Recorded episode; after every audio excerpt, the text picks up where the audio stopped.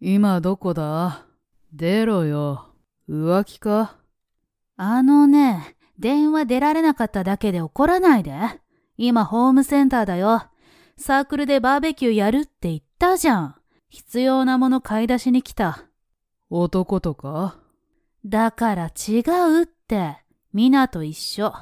そんなに疑ってるなら声聞かせようか。いい。何時に帰ってくる20時過ぎになるかな。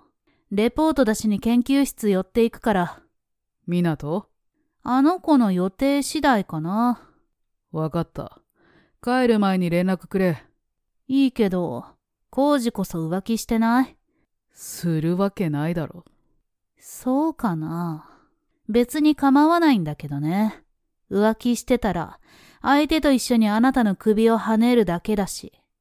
それじゃあつまらないだったら爪を一枚ずつ剥いで、指の骨を全部粉々にして、殺虫剤を口から直接一缶吸わせた後に、お腹開いて白製にしてあげるから、それはそれで楽しみだね。浮気なんてしてないって言ってるだろ、バカ。剥製とか意味わからないし。正気かよ。さあね。今、言うこといるのかあんたの彼女とデート中だよ。言うこと別れてうちに来い。話したいことがある。ほんと二股って最低。違うんだよ。このままお前と付き合ってたらやばい。今さら怖くなったの優子の様子普通じゃない。本気で殺してやるって感じだった。このままだと俺たち、あいつに殺されるぞ。そんなこと言われても。あいつがレポート出しに行くの聞いてるだろう。ごまかしてこっちに来い。優子に殺される前に、俺たちがやろわかった。とりあえずそっち行くから。う。待ってるからな。ゆうこ、レポート出してきたなんとか提出した。いきなり帰っちゃってごめんね。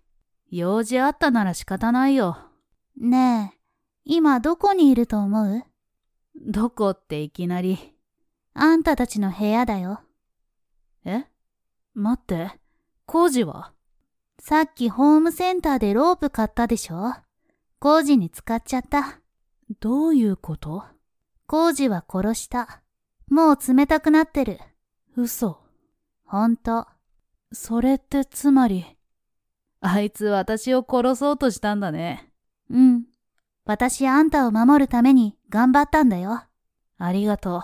ちょっと脅しただけで逆ギレする男とか最低だね。今まで浮気しててごめんね。いいの。あいつもいなくなったし、これからは私だけを見てくれるよね。うん。